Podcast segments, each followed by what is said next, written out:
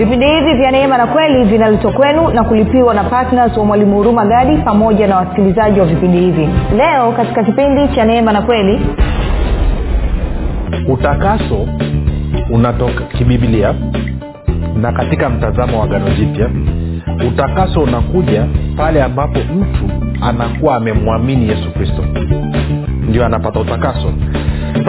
Swali linakuja hapa je umeshampokea yesu kristo kama bwana na mwokozi wa maisha yako? Kama jibu lako ni ndio basi maana yake ni kwamba wewe umetakaswa na wewe ni mtakatifu wa mungu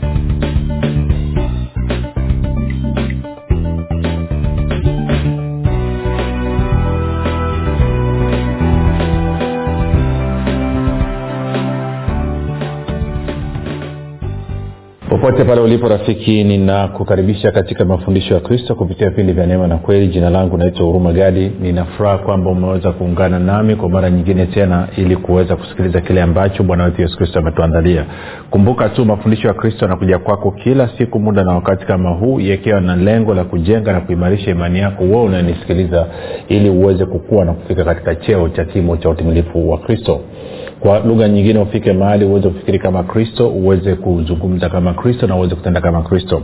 Kufikiri kwako rafiki kuna mchango moja kwa moja katika kuamini kwako. Ukifikiri vibaya utaamini vibaya lakini kama utafikiri vizuri utaamini vizuri. Hivyo basi fanya maamuzi ya kufikiri vizuri na kufikiri vizuri ni kufikiri kama kristo. Na ili uweze kufikiri kama kristo huna budi kuwa mwanafunzi wa kristo. Na mwanafunzi wa kristo anasikiliza na kufuatilia mafundisho ya kristo kupitia vipindi vya neema na kweli leo tunaanza somo jipya la uchambuzi wa kitabu cha waefeso uchambuzi wa kitabu cha waefeso kitabu ambacho naamini ama waraka ambao naamini ni muhimu sana kwa kila mkristo kuelewa kama mkristo anataka kuishi sawasawa na vile ambavyo mungu alikusudia nikukumbushe tu kwamba mafundisho haya pia yanapatikana katika youtube uh, na pia katika uh, google podcast uh, apple podcast pamoja na spotify. Kote tunapatikana kwa jina la mwalimu huruma gadi. Na kama ungependa ku, ku, ku, ku kupata basi mafundisho haya unaweza kwenda pale ukasubscribe lakini zaidi ya yote utakaposikiliza au kuangalia usisahau ku, ku like pamoja na kushare kama ungependa kupata mafundisho haya pia kwa njia ya whatsapp ama telegram basi tuna grupu linaitwa mwanafunzi wa kristo. Unaweza ukatuma ujumbe mfupi tukasema niunge katika namba 7895242 nawe utaunganishwa um, baada ya kusema hayo basi nitoe shukurani za dhati kwako wewe ambao umekusikiliza ama umekuwa ukisikiliza na kufuatilia mafundisho ya kristo na kuhamasisha wengine waweze kusikiliza. Nasema asante sana pia kwa ajili ya kwako wewe ambayo umekuwa ukifanya maombi kwa ajili ya wachezaji vipindi vya neema na kweli kwa ajili ya kwangu mimi pamoja na timu yangu. Ninakushukuru sana kwa uaminifu wako na kujitoa kwako. Na wewe pia ambaye umekuwa ukichangia gharama za injili kwa njia ya redio kuhakikisha kwamba zinakwenda basi nakushukuru sana kwa kuchangia kwako kuwa patna vipindi vya neema na kweli. Mchango wako na nafasi yako katika kuujenga na kueneza ufalme wa mungu ni muhimu sana. Kwa hiyo nasema asante sana. Na kawa unasikiliza kwa mara ya kwanza na kukaribisha nikupe tu angalizo dogo mafundisho ya kristo ni tofauti na mafundisho ambayo umeweza kuyasikia. Hivyo ukutana na kitu kikiwa tofauti kidogo na kufikiri kwako ama kuamini kwako usikasirike ukazima redio ama ukatoka kwenye grupu tafadhali nipe siku tatu mfululizo naamini siku hizo zinatosha kumpa roho nafasi akaweza kuleta mabadiliko mazuri ndani mwako na hivyo ukaanza kuyafurahia mafundisho ya kristo. Baada ya kusema hayo basi nataka tuendelee sasa uh, na somo letu. Kumbuka nimekuambia somo leo tunaanza uchambuzi wa kitabu cha waefeso. Niweke mawazo machache ni ya, wazo la kwanza ni hili kwamba uh, unaposoma waraka wa paulo wa mtume paulo kwa waefeso unapata picha ya vile ambavyo kanisa lilitakiwa lienende. Unapata picha na mtazamo wa mungu unaohusiana na kanisa. Na kwa kweli makanisa yote yalitakiwa yafananie kile ambacho kimeandikwa katika waefeso mlango amini waefeso kitabu cha waefeso maoraka wa paulo kwa waefeso. Makanisa yote kabisa. Kwa sababu pale tunapata picha kamili ya ndoto shauku na kusudio la mungu kuhusiana na kanisa. Na kwa maana hiyo basi tutapokuwa tukizungumza tutazungumza tokea katika engo hiyo nitakuonyesha mambo machache mazuri pale. Ni, nizungumze nizungumze uh, katika waraka huu wa paulo ambao anaandikia kanisa la waefeso inasadikika waraka huu uliandikwa katika mwaka wa stini au stini na moja uh, baada ya kristo ehe, ama baada ya ya ya, ya kristo kuingia kwenye, kwenye dominion ad na paulo aliandika waraka huu akiwa magereza ama akiwa kifungoni. Na kwa maana hiyo wakati anaandika waraka huu pia aliandika waraka kwa wakolosai akaandika waraka kwa wafilipi akaandika pia waraka kwa filemoni. Kwa hiyo ina maana ni waraka ulioandikwa tokea kifungoni na paulo alikuwa amepanda kanisa ama ameanzisha kanisa wa efeso. Na tunafahamu alikwenda mara ya kwanza ukisoma kwenye mlango ule wa kumi na nane matendo ya mitume unaona. Alafu akaja akaenda mara nyingine tena kwenye matendo ya mitume kumi na tisa ambapo tunaona kazi kubwa sana ilifanyika na kanisa likapandwa. Na kwa maana hiyo yakatokea mageuzi makubwa makubwa kabisa sasa katika waraka huu wakati anawaandikia waefeso anajaribu kuwakumbusha lakini pia na kuwaongezea ufahamu kuhusu mambo kadha wa kadha. Lakini wazo kubwa kabisa la katika waraka huu unaweza ukatoka na mawazo makubwa mawili. Wazo la kwanza ambalo paulo anajaribu kuwaeleza kanisa la, la waefeso ni kwamba uh, kusudi la mungu la kuokoa ulimwengu kupitia yesu kristo. Ama ngoja niweke hivi kwamba anachokisema ni kitu hichi kwamba anawaelezea kile ambacho mungu alikusudia kukifanya katika umilele na kusudi hilo limetekelezwa na kusudi, okay, kusudi la mungu la kuokoa ulimwengu na kusudi hilo la milele la mungu la kuokoa ulimwengu jinsi ambavyo lilitekelezwa na kristo na jinsi ambavyo sasa kupitia kanisa ambalo ndio mwili wa yesu kristo jinsi ambavyo kusudi hilo linafanywa kuwa halisi. Kwa hiyo ndicho ambacho anajaribu kuelezea tarudia tena kwamba wazo kuu nadhani kupe mawili lakini wazo la kwanza ni hili kwamba anajaribu kuelezea kusudi kuu ama kusudi la milele la mungu la kuokoa ulimwengu kusudi ambalo lilitimizwa na kutekelezwa na kristo kupitia maisha yake hapa duniani kupitia kufa na kufuka kwake na hatimaye kupaa na kuketi mkono wa kuumba mungu baba.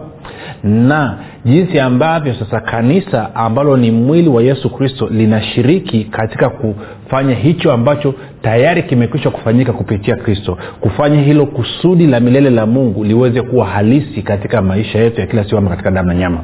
Hilo ilikuwa ni wazo la kwanza ambalo paulo anatuletea. Wazo la pili kubwa anatuletea ni kwamba kanisa no, anatuletea kwamba uh, yesu kristo ama kristo ndiye kiongozi mkuu ama ndiye kichwa sio tu wa kanisa lakini pia kichwa wa vitu vyote ambavyo vimeumbwa na mungu. Na kwamba kusudi la milele la mungu ni kujumuisha vitu vyote kuleta vitu vyote na kuvitiisha chini ya kristo. Na hii kazi ya kusababisha vitu vyote vikae chini ya kristo inafanywa na kanisa. Kwa nini? Kwa sababu tayari yesu kristo alishamaliza kazi hiyo kupitia kazi yake ya msalaba na kwa maanao kanisa linaleta uhalisia wa jambo hilo. Na wazo kubwa la tatu kubwa ambalo paulo anatuletea ni hali ya sisi kuunganika na kristo na kwa maana hiyo kuwa mmoja pamoja na kristo nakwenda sawasawa sasa ukisoma kwa haraka haraka napenda kwenye tafsiri ya neno jinsi ambao wameweka mgawanyo wa vile ambavyo paulo alizungumza. Anasema kwamba kuna mpango wa mungu na, wa, na uokovu wa, wa, wa watu, watu wote waaminio. Unaipata of course kwenye waefeso mlango wa kwanza mstari ule wa kwanza mpaka kwenye waefeso mlango wa pili mstari ule wa ishirina mbili. Alafu anakuja siri ya injili ni sehemu ya pili. Unaanza kwenye waefeso tatu moja hadi hadi ule mstari wa ishirina moja. Alafu unakuja anazungumzia maisha ya mkristo hapa duniani kwenye waefeso mlango wa nne mstari ule wa kwanza hadi mlango wa tano mstari wa ishiri moja ambapo inaelezea mahusiano kati ya mume na mke baba na mtoto mfanyakazi e, na bosi. Ehe, na jinsi ambayo tunatakiwa pia kuhusiana na dunia inayotuzunguka. Na sehemu nyingine ni jinsi wakristo wapasavyo kuhusiana na watu wengine ama jinsi paswa kuhusiana na watu wengine ndo ameelezea. Na mwisho kupigana ama jinsi namna ya kupingana na shetani ambaye siku zote anapinga hii nafasi mpya na huu uhalisia mpya ambao kristo ametuingiza kupitia kazi ya kamilifu ya msalaba. Hiyo ni kwa kifupi tu. Sasa nataka moja kwa moja basi tuingie tuanze kuangalia sasa kile ambacho kinazungumzwa na paulo. Kwa hiyo tunaenda kwenye waefeso mlango wa kwanza mstari ule wa kwanza. Kuna vitu vichache nataka tuviangalia harakaraka hapa. Anasema mstari ule wa kwanza anasema paulo mtume wa kristo yesu kwa mapenzi ya mungu kwa watakatifu walioko efeso wanaomwamini kristo yesu. Anasema paulo mtume wa kristo yesu kwa mapenzi ya mungu. Kwa anasema kwamba paulo ametumwa na yesu kristo na kutumwa huku na yesu kristo ni matokeo ya mapenzi ya mungu. Kwa lugha nyingine mungu ndiye aliyependa na mungu ndiye aliyekusudia kwamba paulo atumwe na yesu kristo kufanya kazi ya utume ama kazi ama kutuletea ujumbe ambao ametuletea. Alafu anaendelea anasema kwa watakatifu walioko efeso wanaomwamini kristo yesu. Kwa hiyo waraka wake huu umeandikwa kwa watakatifu walioko efeso. Sasa kuna kitu nataka tukiweke hapa. Ukisoma kwenye mstari huu wa kwanza tukasoma kwenye tafsiri ya bibilia habari njema sikiliza jinsi ambavyo anasema. Anasema hivi um, anasema mimi paulo mtume wa kristo yesu kwa mapenzi ya mungu nawaandikia nyinyi watu wa mungu huko efeso. Kwa hiyo kwenye bibilia ya swahili union version suv wanatumia neno watakatifu walioko efeso. Bibilia ya habari njema ambao tafsiri yake imetoka kwenye subgiant wao wanatumia neno e, e, watu wa mungu walioko efeso.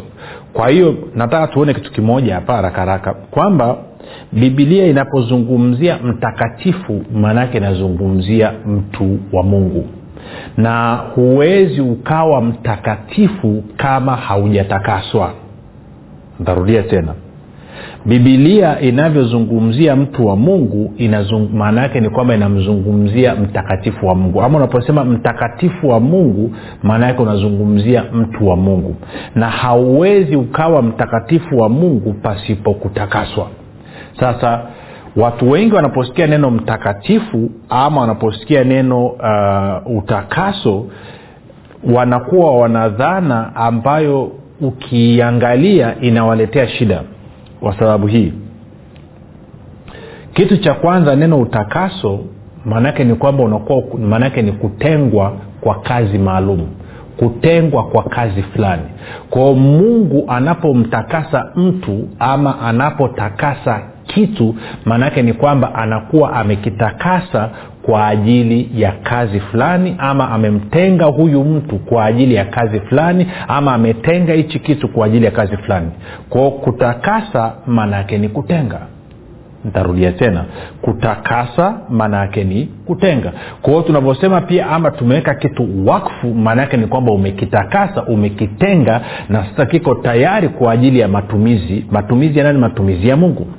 Sasa watu wengi wakisikia neno kutakaswa ama wakasikia neno utu, uh, utakatifu kitu cha kwanza kinachopita kichwani kwao ni kwamba ni kwamba mtu alikuwa ana dhambi na kwa maneo sasa amesafishwa sasa kwa, kwa, kwa kiasi fulani na ukweli lakini sio ukweli timilifu. Kwa sababu gani? Kwa sababu pia tunaona kuna vyombo mbalimbali mbali, ukisoma katika agano la kale kwa mfano ukasoma kwenye kutoka mlango wa ishirina tano na kutoka mlango wa ishirina tisa ama ukaenda kwenye hesabu ama kwenye lawi utaona mungu anamwelekeza musa kwamba vyombo vitakavyotumika katika hema ya kukutania kwamba vitatakaswa vitatengwa kwa kutumia anointing oil kwa ajili ya kutumia mafuta yale ya mzeituni. Kwamba vitawekewa mafuta vitapakwa mafuta vitakuwa vimetengwa. Sasa huwezi ukasema kwamba vile vitu vilikuwa vina dhambi unachotakiwa kusema ni kwamba vile vitu vimetengwa vikawekwa pembeni kwa kazi maalum ambayo mungu amekusudia. Lakini mfano mwingine mzuri ambao utatuelewesha habari ya kutakaswa na hivyo kuwa mtakatifu na hivyo kuwa mtu wa mungu ama kuwa kitu cha mungu ni maisha ya bwana wetu yesu kristo mwenyewe. Sasa tena tukaangalie maisha yake alafu tuone kama yeye alitakaswa tujiulize je alitakaswa kwa sababu alikuwa ana dhambi ama alitakaswa kwa maana gani?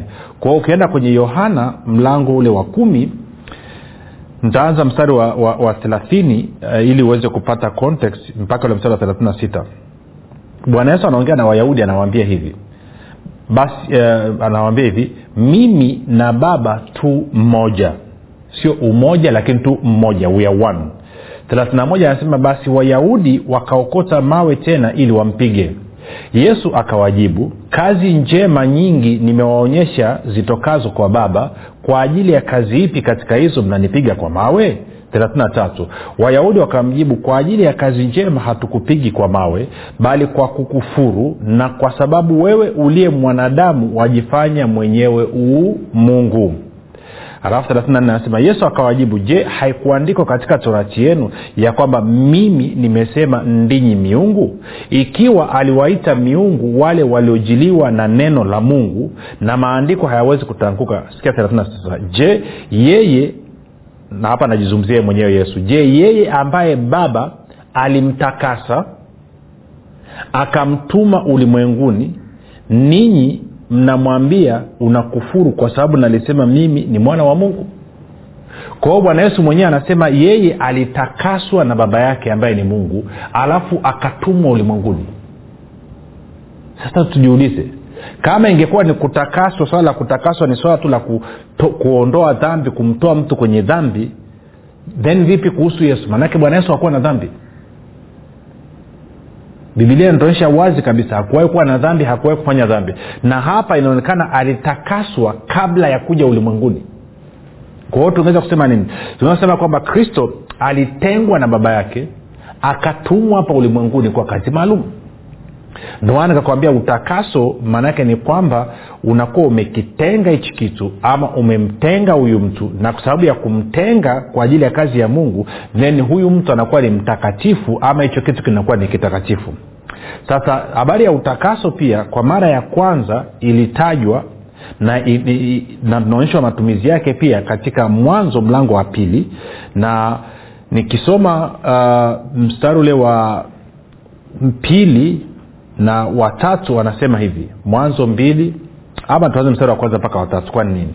Anasema basi mbingu na nchi zikamalizika na jeshi lake lote. Mbili na siku ya saba mungu alimaliza kazi yake yote aliyoifanya akastarehe siku ya saba akaacha kufanya kazi yake yote aliyoifanya. Tatu mungu akaibarikia siku ya saba akaitakasa kwa sababu katika siku hiyo mungu alistarehe akaacha kufanya kazi yake yote aliyoiumba na kuifanya. Kwao tunaweza kusema pia kitu kilichotakaswa ni kitu ambacho kimebarikiwa. Kwa sababu tunaona siku ya saba mungu aliibarikia akaitakasa. Wazo hili pia tunalipata katika eh, kutoka mlango ule wa ishirini na mstari ule wa kumi na moja. Kutoka ishirini na mstari ule wa kumi na moja. Anasema hivi maana kwa siku sita bwana alifanya mbingu na nchi na bahari na vyote vilivyomo akastarehe siku ya saba. Kwa hiyo bwana akaibarikia siku ya saba akaitakasa. Kwao kitu kilichotakaswa ni kitu kilichobarikiwa. Tunakwenda sawasawa kwao tunavyosema huyu ni mtakatifu wa mungu tungeweza kusema kwamba huyu ni mbarikiwa wa bwana tunaposema kwamba huyu ni mtu wa mungu tungeweza kusema kwamba huyu ni mbarikiwa wa mungu. Kwa hiyo kwa kumalizia wakati tunarudi pale kwenye waefeso mlango wa kwanza mstari wa tatu nimekwambia hivi utakaposoma kwenye bibilia ukakuta anazungumzia mtakatifu jua anazungumzia mtu wa mungu. Ukisema mtakatifu maana yake ni mtu wa mungu ama mtu ambaye ametengwa kwa ajili ya mungu. Mtu ambaye ametengwa kwa ajili ya matumizi ama kwa ajili ya kazi ile ambayo mungu ameikusudia na ndio maana unaona kwamba hata ilikuwa huwezi ukawa na wafalme bila kupakwa mafuta. Huwezi ukawa na kuhani mkuu bila kupakwa mafuta. Huwezi ukawa na nabii bila kutakaswa na kutengwa kwa ajili ya hiyo kazi hilo hilo ni jambo mojawapo nilikuwa nataka ulione. Sasa angalia anasema paulo mtume wa kristo yesu kwa mapenzi ya mungu kwa watakatifu walioko efeso wanaomwamini kristo yesu. Kwa hiyo tunaweza tukapiga hatua nyingine basi tukasema kitu hichi. Kwamba angalia anasema paulo mtume wa kristo yesu kwa mapenzi ya mungu kwa watakatifu walioko efeso wanaomwamini kristo yesu kwa lugha nyingine utakaso ama kuwa mtakatifu ama kutengwa kuwa wa mungu kunatokana na mtu kumwamini yesu kristo. Hakutokani na matendo yake. Ntarudia tena. Paulo anatuonyesha hapa kwamba mtu anakuwa ni mtakatifu anakuwa ametakaswa anakuwa mbarikiwa wa bwana kwa sababu ya kumwamini kristo yesu ama yesu kristo na sio kwa sababu ya matendo yake mema hilo unatakiwa pia uweze kulijua. Tunajuaje hilo? Angalia itende kwenye kwenye matendo ya mitume. Matendo ya mitume mlango ule wa ishiri na sita. Uh, paulo alikuwa anakwenda dameski ana, ana, ana barua wakati akiitwa sauli anakwenda kuwapiga kuwakamata wakristo kuwaburuta na kuwaleta mbele ya kuhani na kuwafunga na akiwa anakwenda anakwenda dameski akatokewa na bwana yesu njiani akaanguka chini. Kwao nataka tuanze stori hii kwenye mstari ule wa kumi na sita mpaka wa ishiri matendo ya mitume ishiri na sita kumi na sita hadi kumi na nane. Paulo anasema hivi anaambiwa na bwana yesu lakini inuka usimame kwa miguu yako maana nimekutokea. Okay. Nikianzia katikati pia inaweza isi, isi tuanze mstari wa kumi na nne ili kae vizuri anasema tukaanguka nchi sote nikasikia sauti ikisema nami kwa lugha ya kiebrania sauli sauli mbona waniudhi? Ni vigumu kwako kuupiga mateke mchokoo nami nikasema wewe unani bwana bwana akaniambia mimi ni yesu ambaye wewe unaniudhi lakini inuka usimame kwa miguu yako maana nimekutokea kwa sababu hii ni kuweke wewe uwe mtumishi na shahidi wa mambo haya uliyoyaona na wa mambo ambayo katika hayo nitajidhihirisha kwako. Anasema nikikuokoa na watu wako na watu wa mataifa ambao nakutuma kwao. Alafu kumi na nne anasema uwafumbue macho yao na kuwageuza waiache giza na kuielekea nuru waziache na nguvu za shetani na kumwelekea mungu. Kisha sasikia apatega sikio. Kisha wapate ama itakiwa tafsiri sahii itakiwa wapokee. Kisha wapokee msamaha wa dhambi zao na urithi miongoni mwao waliotakaswa kwa imani iliyo kwangu mimi.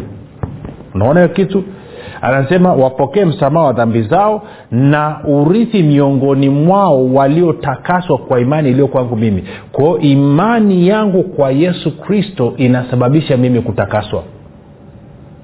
Kwao utakaso hauji kwa tabia njema utakaso unakuja kwa sababu ya kumwamini yesu kristo. Na wakristo wengi sana hawalijui hili. Lakini pia kwenye matendo ya mitume kumi na tano nisome harakaraka ulitokea ubishi kwenye kanisa na kwa maana hiyo paulo pamoja na barnabas wakaenda kwa, waze, kwa kanisa na wazee wa kanisa na wakapeleka hoja. Kwa sababu watu wakuwa wanasema kwamba ni lazima kushika torati ya musa. Kwao baada ya hoja nyingi nataka tuanze mstari ule wa sita tusikie jibu linatoka nini. Kuna point nataka tuende pale uone kitu anasema hivi matendo ya mitume kumi na tano mstari ule wa sita mpaka ule wa, wa, wa, wa kumi. Anasema mitume na wazee wakakusanyika wapate kulifikiri neno hilo na baada ya hoja nyingi petro akasimama akawaambia ndugu zangu ninyi mnajua ya kuwa tangu siku za kwanza mungu alichagua miongoni mwenu ya kwamba mataifa walisikia neno la injili kwa kinywa changu na kuliamini.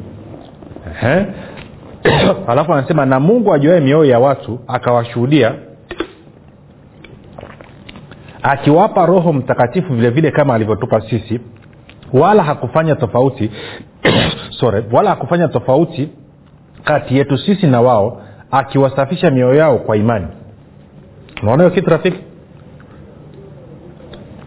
Akiwasafisha mioyo yao ama akiwatakasa mioyo yao kwa imani. Kwa hiyo sorry kwa hiyo utakaso unatoka kibiblia na katika mtazamo wa gano jipya utakaso unakuja pale ambapo mtu anakuwa amemwamini yesu kristo. Ndio anapata utakaso. Sasa swali linakuja hapa. Je wewe unayenisikiliza unamwamini yesu kristo? Je umeshampokea yesu kristo kama bwana na mwokozi wa maisha yako? Kama jibu lako ni ndio basi maana yake ni kwamba wewe umetakaswa na wewe ni mtakatifu wa mungu wewe umetakaswa na wewe ni mtakatifu wa mungu. Kwa sababu yani kwa sababu ya tabia yako kuwa njema? Hapana. Kwa sababu ya imani yako iliyo kwa yesu kristo. Sasa kwa kuwa umetakaswa inasababisha sasa mwenendo wako na matendo yako yafananie utakaso ambao unao. Sawa? Haufanywi kuwa mtakatifu kwa sababu ya matendo yako unafanywa kuwa mtakatifu kwa sababu ya imani yako iliyo kwa yesu kristo. Na kwa kuwa sasa wewe ni mtakatifu mwenendo wako na tabia yako unakuwa ni tofauti na vile ambavyo ulikuwa kabla ya kumwamini yesu kristo kabla ya kumpokea yesu kristo. Kwa hiyo matendo mema hayakupi utakaso. Utakaso unaupata kwa sababu ya kumwamini yesu kristo. Lakini pia matendo mema ni uthibitisho wa utakaso wako. Nirudie tena. Matendo mema hayakupi utakaso. Bali matendo mema ni uthibitisho wa utakaso wako ambao tayari umeupata kwa sababu unamwamini yesu kristo. Na kwa maanao kama leo hii haujampokea yesu kristo kwa bwana mkozi wa maisha yako na ungependa umpokee ili utakaswe fanya maombi yafuatayo. Sema mungu wa mbinguni nimesikia habari njema. Naamini yesu kristo ni mwanao alikufa msalabani ili aondoe dhambi zangu kisha akafufuka ili mimi niwe mwenye haki. Nakiri kwa kinywa changu ya kuwa yesu ni bwana. Bwana yesu nakukaribisha katika maisha yangu uwe bwana na mwokozi wa maisha yangu. Rafiki karibu katika familia ya mungu kwa hayo maombi mafupi kabisa. Na kukabidhi mkononi mwa roho mtakatifu ambako ni salama anaweza kutunza mpaka siku ile kuu ya bwana wetu yesu kristo. Jina langu naitwa huruma gadi kutane kesho muda na wakati kama ukumbuka yesu ni kristo na bwana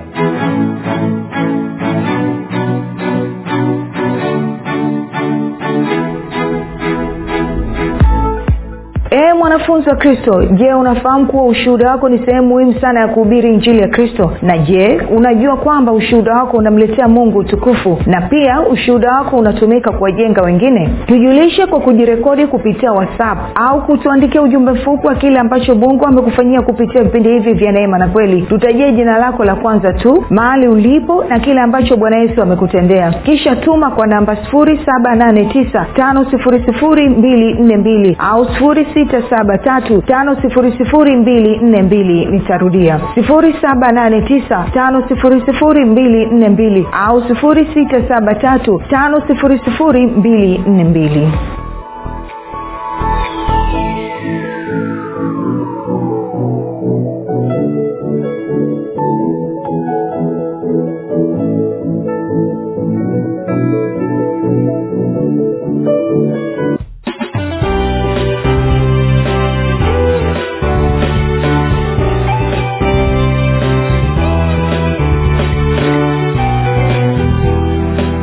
umekuwa ukisikiliza kipindi cha neema na kweli kutoka kwa mwalimu hurumagadi kwa mafundisho zaidi kwa njia ya video usiache kusubscribe katika youtube chanel ya mwalimu hurumagadi na pia kumfuatilia katika apple podcast pamoja na google podcast.